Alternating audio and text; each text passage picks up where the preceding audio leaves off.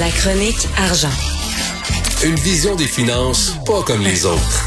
Faisons payer les riches, Yves Daou. Faisons payer les riches.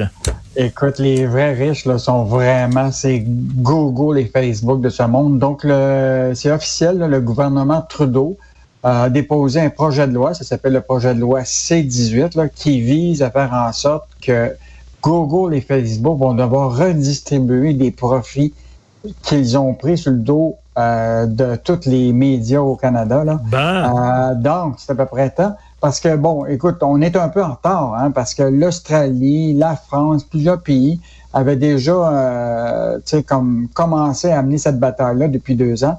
Et donc, euh, là, c'est officiel.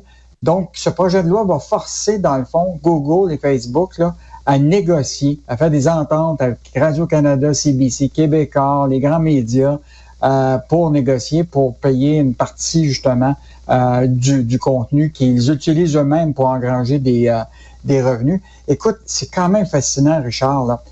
Écoute, Google et Facebook, là, 80, ils ont été chercher 80% des proportions de revenus publicitaires en ligne au Canada. Presque 10 milliards. Hey, c'est énorme. C'est énorme. Et, énorme. Et, et, ce qui est fascinant, c'est la cause-effet, parce que quand tu regardes, mettons là, la, publicité en ligne au Canada, c'est à peu près 10 milliards.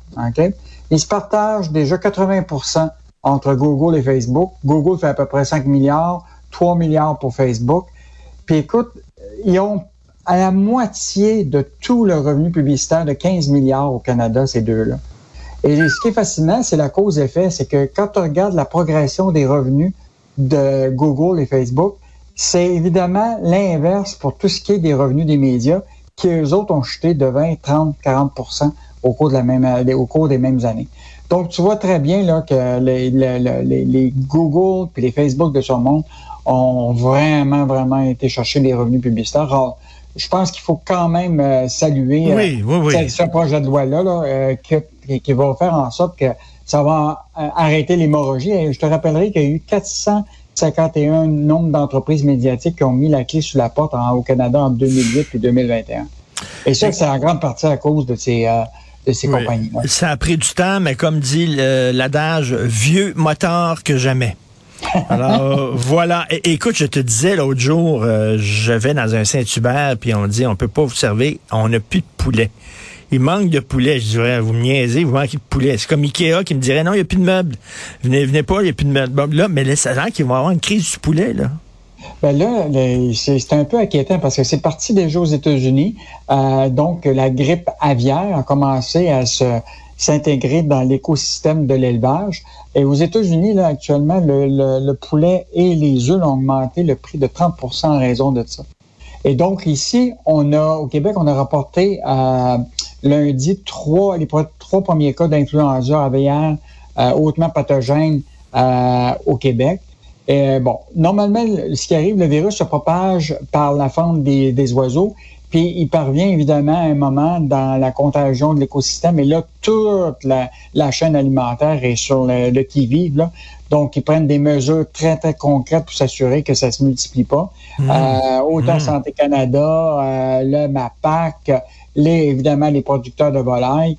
Euh, donc, tu vois, un, un, malheur ne vient jamais tout seul. On a la COVID qui se reprend chez les humains. Puis là, ben là, écoute, la, la la H5N1 là, ou la, la, la, grippe aviaire arrive dans le marché des, de, des, des volailles. Là. Donc ça, ça va être à surveiller. Je pense pas qu'il y ait un lien encore avec euh, le, le, fait qu'il y a manqué de poulet chez cette Non, non, je pense pas. Mais, mais, euh, mais, ça va être à surveiller là, euh, étroitement au cours des prochaines semaines. Là.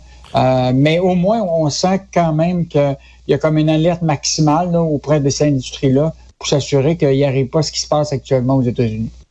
Le salaire du PDG de SNC Lavalin que, que bondit soudainement. Tu te rappelles, euh, le fameux Ian Edward, euh, il y avait eu euh, le, M. Rousseau là, qui avait fait un discours uniquement en anglais. Et je te rappellerai que deux semaines plus tard, il y avait Ian Edward qui devait donner un discours au Cirque canadien. Et là, euh, devant la tollée de, de ce qui s'est passé avec M. Rousseau, euh, il avait quand même décidé, Ian Edward, de maintenir euh, son discours, sauf que 24 heures avant, il avait reporté ce discours-là. Et là, évidemment, ça a soulevé toute la question de est-ce que ce dirigeant d'origine écossaise qui gère quand même une société qui s'appelle SNC-Lavalin, dont il y a 3000 employés au social à Montréal, parle le, français. Et effectivement, il a vraiment confirmé qu'il ne parlait que l'anglais. Et, euh, et, pour le remercier pour ça, ben écoute, son salaire a augmenté de 30 De 30 Ben oui. Ben pourquoi pas? Ça il n'y a, y a, pas de, y a pas, il y a comme, il y a pas de mesure concrète. Et pourtant, je te rappellerai quand même que le, le, un des actionnaires euh, majeurs de SNC Lavalin, c'est la Caisse de dépôt. Mais ben oui. Et donc, la Caisse de dépôt euh, pourrait décider que, tu sais, que il mérite peut-être son salaire, mais peut-être une des conditions, c'est qu'il apprenne le français ou au moins qu'il mette un dirigeant qui parle le français. Ben Imagine-toi que le PDG de SNC Lavalin, quand il parle de ses employés francophones, ici à Montréal, qui sont quand même 3000 au siège social, il doit leur parler juste en anglais. C'est comme un peu, euh, un peu bizarre. Mais il nous a dit, comme euh, nous avait dit Air Canada, qu'il prenait des cours de français. Fait que, eh oui, j'espère qu'ils sont dans la même classe. Une, une prime de rendement de 1 point 65 millions de dollars. ça, va-tu si bien que ça, SNC-Lavalin? C'est bien beau se donner des augmentations de salaire, des primes de rendement.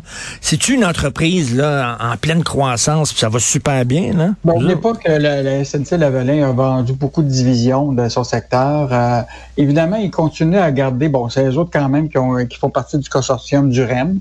Euh, ils continuent à avoir des contrats à l'international.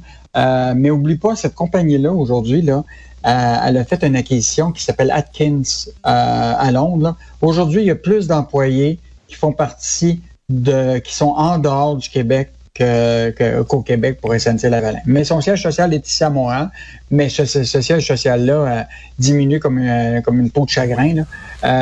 puis la majorité de ses hauts dirigeants ne sont pas ici.